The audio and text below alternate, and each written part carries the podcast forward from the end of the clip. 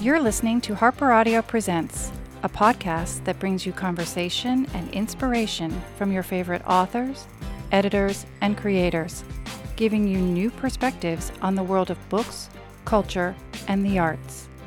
We are part of the HarperCollins Presents network of podcasts. I'm Anna Maria Alessi, and joining me today is Jill Morrow, author of the novel Newport, on sale July 7th from William Morrow Books. Welcome, Jill. Thanks for stopping by. Thanks for having me. Now, tell us if you can. I know you can't give away the enormously satisfying ending, but sort of set up the book Newport and just sort of paint the picture if you can. Newport takes place in 1921, and to really open the book, we join a lawyer and his assistant on their way to one of the Newport tiny cottages, which of course we know are excessive in the extreme, where he's meeting with one of his oldest, richest clients who wants to change his will. And there are problems ahead, and I'm not sure how much you want me to tell you without giving it away. I think the other distinct fact about this book is that you, of course, have written a historical novel, and it's set in 1920, but then you have the extra challenge and the extra interesting fact of flashing back, to the 1880s, right? So you follow this attorney and his previous time in Newport. And how many years earlier is it? It's roughly 20 years earlier, right? 1890s. Right. And so it's approximately 21, 22 years before. And he has a story that he'd prefer remain hidden, but this trip to Newport won't allow that to happen. So you have set yourself the challenge of having to research and depict, which you do marvelously, not one time period, but two. What gave you this idea? What was I thinking? Yeah, right. What were you thinking? I actually like historical novels because I like research and I like being in that world. I had, for fun, written in the 1890s before just to play, but 1921 attracted me for a lot of reasons. And I had never been in the 1920s, and I was excited by it. So that's what I was thinking. I wanted his story to take place in 1921 because it's the very tail end of that Gilded Age. Mm-hmm. In fact, it may even be a little after. And the 1890s are the height of it. And I liked the change that you get between the 1890s and 1921. Yeah, there's such a remarkable difference. So now how long did it take you to write the book?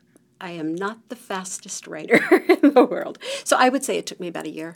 Oh my gosh, I think that is fast. A lot of that's research to start. So just a year between research and actual execution? Oh, let's add another 6 months, make it a year and a half. Yeah, my goodness, that's still, mm-hmm. I think that's still pretty speedy. Gee, I like you. And again, it was so interesting. There's the two time frames, there's the two stories, the multi-characters, and the action just keeps going right to the end, and there's so many twists and turns. How do you plot? How do you sort of structure? What's your well, this book, I have to honestly say, when I started this book, I didn't know where it was going. Yeah. I had started it for a number of reasons. What started me on Newport is I read a tidbit about Victoria Woodhull. Okay. Who ran for president, first woman candidate in the 1870s, but that's not what drew me. What drew me is there was a little article about Victoria and her sister, Tennessee Claflin, and what they did is they became the first women stockbrokers on Wall Street in the 1870s.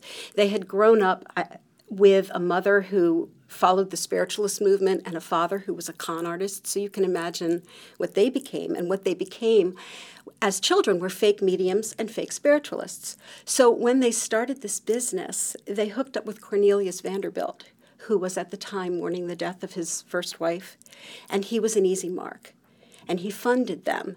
And so he funded this brokerage, and they used whatever feminine wiles they had to allow him to want to fund this. Yeah. He was involved with Tennessee. Tenny is what she was called. My daughter's name is Tennessee. Is it really? Yeah. Oh, don't listen. You don't want. No, I'm fascinated. I don't know this character yet. But there were those who felt that their success came because they would take wealthy businessmen lovers who would whisper their hints and their business acumen into their ears at vulnerable times, and then they'd pass this information on to the next person who came to get their services. So that's how, and I'm not saying that's true or false, because they had a lot of detractors. They were the only women on Wall Street. I did not know this story. But so that started me thinking, and part of that may be familiar in the plot, if you've read Newport. But it started me thinking, what would it be like if there were people so desperate to survive that this is something that they wanted to do, that they could make money, maybe feel that it wasn't quite as odious as other things they could be doing because these people had the money. It's not like they were robbing them or anything of that nature. Right. So that was the first thing that started me thinking about Newport. The second thing was the realization that in 1921 there was a peak in spiritualism because so many people had died during World War I and the influenza. And they wanted to talk. Yes. So they were open to it. So those two pieces together gave me the background for a story, but I wanted people we would like in the story. Yeah. And those are not particularly likable profiles. So I started listening to the characters. And the first character I heard was my lawyer, Adrian. And I just... You asked me how the plot came. Because you're listening like a spiritualist, like a medium, right? Your characters are speaking to you. I know. And it's not like I actually hear them. So, right, but that's interesting. And now let me ask you this. Do you normally know the endings to your books? Do you normally have an arc in your mind, or is this consistent with the way that you work? This one was worse than usual in terms of having to jump without a net. I'm working on something now where for the first time in my entire life, I know where it's going. Yeah. I know the beginning. I know the end. There are points in most things that I write where I think, what am I going to do with this? Where's this going to go? But I just try to trust the process and keep going. And I'm very interested in this when authors talk this way, when they say, I listen to the characters. So, and then I automatically picture them, taking long walks or, sort of being in some kind of strange meditative state. But is that the case, or is it just that you sit down, you work, even if you know you're going to discard most of it, and then eventually, the plot point comes to you? How does it actually work? Well, there's a lot of cursing involved. There's a lot of procrastinating and doing laundry and, making cookies and things like that. No, but actually, once you stop fighting it and you trust that something might happen... That's a good point, yeah. Then I get better at it. Walks do help me. Yeah. At the risk of being a cliche. Right, I love taking walks. I wish I were a little more disciplined, but you have to give yourself permission to get it wrong. Yeah. And it's taken me a lot of years to realize that that's why they call it editing. Exactly. That's exactly Give yourself permission to write something absolutely horrendous on the paper. Read it back. I love to edit. I like the editing process almost better than the creation process. So I'll try anything that gets it flowing. Yeah. Now, before you read this article, had you had a general interest in spiritualism, and were you interested in mediums overall, or was this something sort of new to you? I had the interest. I had some skeptical experience in my past. I wanted to use it because I think it's interesting. I also think it's people at their most vulnerable, which make interesting characters. Yeah. And I always like the question of, is this real or isn't it? Right. And to whom? Because, as it is in the book, the medium can be appealing to more than one person, and everyone receives it differently. Yes. And then, of course, it changes and, and everything else. So that's very interesting.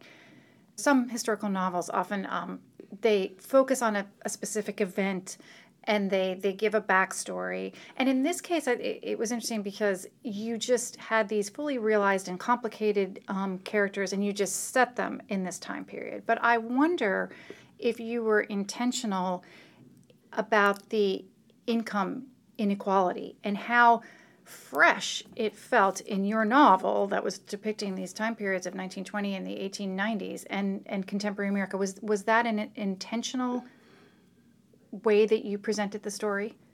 It wasn't intentional. It's a theme that, as I was writing, became more apparent to me.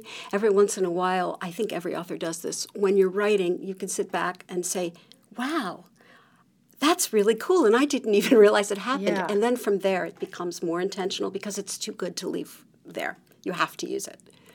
So I see. So it just sort of it became apparent. You were following the instinct, and it became apparent, and then you attended to it perhaps a little bit more closely. Yes, I think it's like knitting a sweater. If you're not a very good knitter, you knit and you keep going, and all of a sudden it starts to look like something. Yeah. And that's amazing when that happens. I'm always surprised when that happens. And then you know, I'm knitting a sweater, so I need this, this, and this to make that happen. So the book will be published in July 2015. You delivered it to HarperCollins when? Oh, yikes. I'm better at historical dates than that than I am at real-life dates. It probably was a year ago.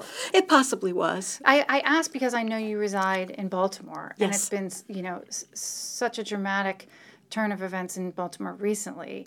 And so I almost wonder, did, in a weird way, I sat right here with Laura Lipman, and you know how Baltimore influenced her, quite obviously. Yes. But I wonder, if the exact same thing happened to you, sort of living in that city with so much of this going on. It didn't. I wish it would sound better if I could say it did. But I was so entrenched in the era in which this book was written that's not where my parallels came from. Okay. Some of my parallels came from the fact that I grew up in Annapolis, which is very similar in texture to Newport. Newport's like Annapolis on steroids because we have the seaport. We're just tinier. We're like the tiny cousin. The Naval Academy. We have the colonial district. We do not have the mansions. So for me, that's where my parallels came from. I see. That makes sense. Okay, got it. Now, who are some of your first readers? Who do you deliver to first and foremost? This book was lucky because this book went through some critique groups. Okay. And that I found extremely helpful. I would use critique groups all the time if I could. I can't anymore because of time constraints. Mm. When you work with a critique group, you're feeding a few chapters when it's your turn, like maybe once a month, and it would take me till 2020 at this point. But it had the benefit of eyes I trust. And in general, the way it would work is if I feed a chapter and one person doesn't like something that's subjective, maybe I can ignore that. But if everybody's saying the same thing, I got to look at that a little more closely. And was this the first time? This is your third book, correct? Yes. And was this the first time you'd used a critique group? No. Okay. I had used them earlier as well. Yeah, I often think that that's a really smart thing to do. But I understand your point about timing. And how that can influence, if you have to deliver by a certain date. I'm also very fortunate that I have a sister-in-law who's an excellent reader. Okay, she's excellent. She's a wonderful writer in her own right. So. And are you working on something currently? I am. Do you want to tell us about that? I can tell you. It takes place in Hollywood from 1930 to 1935, and at the heart, it's a romance, sort of. It's a historical, obviously. It's boy meets a girl. They should be together, but they won't be for quite some time, and there are all sorts of interesting reasons why, including different paths. That sounds fun. Now, you didn't choose writing full-time initially. You've had other careers. You've worked as an attorney, and you've worked, as a singer? Is that right? I did. So tell us a little bit about that, and tell us about how you came to write full-time. I always loved to write. I wrote as a kid. I used to write early fan fiction. This is going to tell you how old I am. Lost in Space. I wrote fan fiction. I could hardly write. I will say that. Fiction, right, exactly. Terrible, like first grade fan fiction. But. The problem with writing, obviously, as you're growing up, is it doesn't support you very well. Yeah. I do have a history degree and an English minor. All you can do with those is go to law school pretty much unless you want to teach. So I went to law school. I did practice a bit. I stopped because I wanted to be home with my kids. Mm-hmm. And law was not conducive. And at that point, that's when I started thinking, well, I'm home. Let's write. Which any mother will laugh hysterically because you know how difficult that is. Exactly. So you're up at 5. Right. Right. And you're writing like gibberish in between. You're right. But that's when I started. I sang with the band even after I had the girls, which was great. What kind of music was it? Oh, have you seen The Wedding Singer? There's a lot of that. But a lot of big events, too, in Baltimore. Fun, yeah. I did dinner theater, which was fun. I did a lot of that. I did some performing with my daughters, who each have a musical theater degree. Lovely. It was great. It was a lot of fun. Yeah.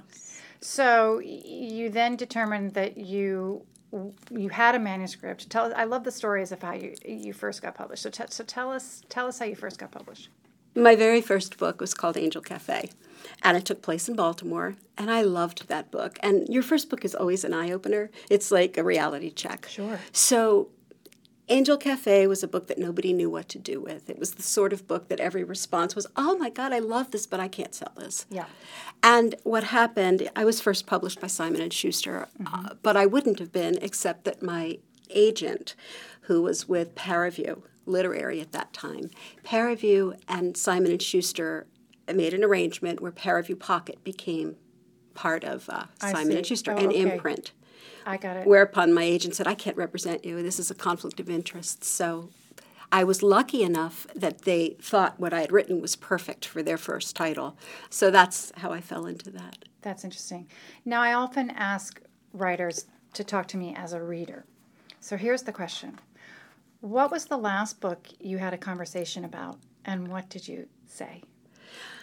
Had a conversation about?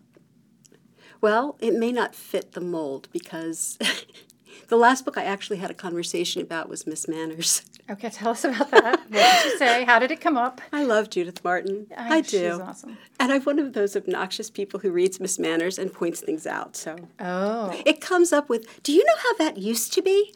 That used to be blah, blah, blah. It's like, don't invite me to a party. So I would say that's the last one I had a conversation about. I'm in the middle of research. So what I'm currently reading, I may or may not use. I can't remember the title, and that's horrible. It is a book about real history and how Hollywood depicts history. Oh. And I just love stuff like that. Yes. Historical, social science stuff. Yeah. That's got my name all over it. So that's what I'm reading now. Oh, that sounds very interesting. Now, if you were to recommend a book to a 13-year-old boy, and I use that to sort of be the stereotypical reluctant reader. So if you had to sort of try to entice a young reluctant reader, what would you suggest?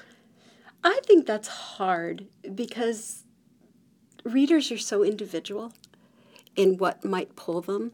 I have daughters, so I know of the boys I know that fantasy seems to be mm-hmm. big, mm-hmm. that it's Harry Potter, it's everything that came after. And I am really at a loss as to what came after, because I don't have any 13-year-old right, boys. Yeah. You don't travel in those circles. I don't. And I also, but I would say as a generic answer, I think you need to see what this boy is interested in. Yeah, what he's doing. And follow that lead. Yeah, let him lead you. Right. Then Google the hell out of it.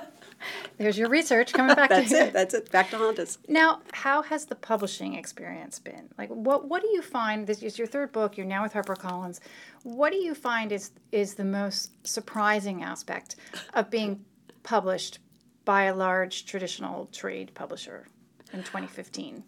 My two experiences could not be more different, because... How so? I was kind of a stepchild. I mean, it was exciting. Yeah, that was a very specific situation. But it was very different. Yeah. I'm loving this. Good. Everybody's been fabulous. Amanda Bergeron is my editor, and she could not be more positive, more enthusiastic, but even better, I'm never in the dark. Yeah. And that inspires me, as it does anybody. When you feel like you're valuable in some way, you want to give it your best shot. Yeah. So I'm having a blast. I'm going to write it as long as I can. Yeah, that's good. Yeah, to sort of know that you're on a team. The team is wonderful. And you're sort of, you don't want to let anybody down, so you're pulling that's right. for everybody. Right. That's right. Yeah, that's interesting. And what's the most challenging thing? Because I when I ask this question, I very often say, okay, I'm going to talk to you as a writer, as a reader, and then as someone being published. And they say, that's very interesting, because it's so different. You know, this whole publishing process is such a different experience than the writing process. So what would you say is the most challenging aspect of it? I would say the most challenging aspect is being aware of how difficult it is to publish a book and have a book be known. Yeah. You could write the best book in the world, but if nobody knows what it is, so you're aware of what marketing has to happen and what business decisions need to be made, but you have very little control over yeah. that. And there's a point where you have to kiss it off, let it go, yeah. and assume that the marketing team will do what they can for it, and that somebody somewhere will help set off a word of mouth campaign, that it was worth it, that what you did was worthy of that kind of attention. And it isn't always, I'm not going to lie. Right. We hope it is. Right. But it's a tough world out there. Well, from what I've seen, I looked at the response on Goodreads to Newport, and it was consistently, you know, stars. So they're excited. So that's, I think you stand a very good chance. Well, I'm excited. Yeah, so I'm hoping everyone else has the same experience. Good. All right, my final question. It's a little bit of a cliche. I don't care. I ask it anyway. Were you to be banished to a desert island? And you get three. You get three books. Oh, man. I know. And Miss Manners isn't worth it in a desert island. There's nobody else. That's right. So. Yeah, that's true. Okay. That's one of your favorites you're going to leave behind. Well, I would suspect I need comfort reading at that point, and I would probably turn back to some of the books that excited me about history in the first place. And those are, there are two children's young adult books, a couple that I loved. Peggy Bacon wrote a book called The Nine Lives of Opalina, about an enchanted cat with 9 historical lives. She shows up at different historical periods. I loved that book. This is what got you started. Yes. How old were you when you read that? I must have been maybe in 4th grade. Oh, my gosh. I loved it. Then when I was a little older, I read a book called Lark by Sally Watson. It took place during the Reformation in England. And these are the books that made me want to write historical fiction. I could be in that world for hours, just reading. And the last one was when I was a little older. It was Green Darkness by Anya Seton. And I guess on a desert island, it doesn't matter how old they are. So, yeah. But they got my imagination going. Clearly. And I just loved them.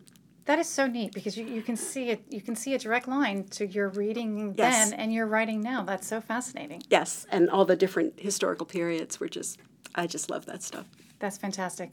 Thank you so much for joining us, and thank you so much for Newport. It's such a great read. I enjoyed it very much. I'm going to recommend it. Well, thank you. I appreciate it, and thanks for having me.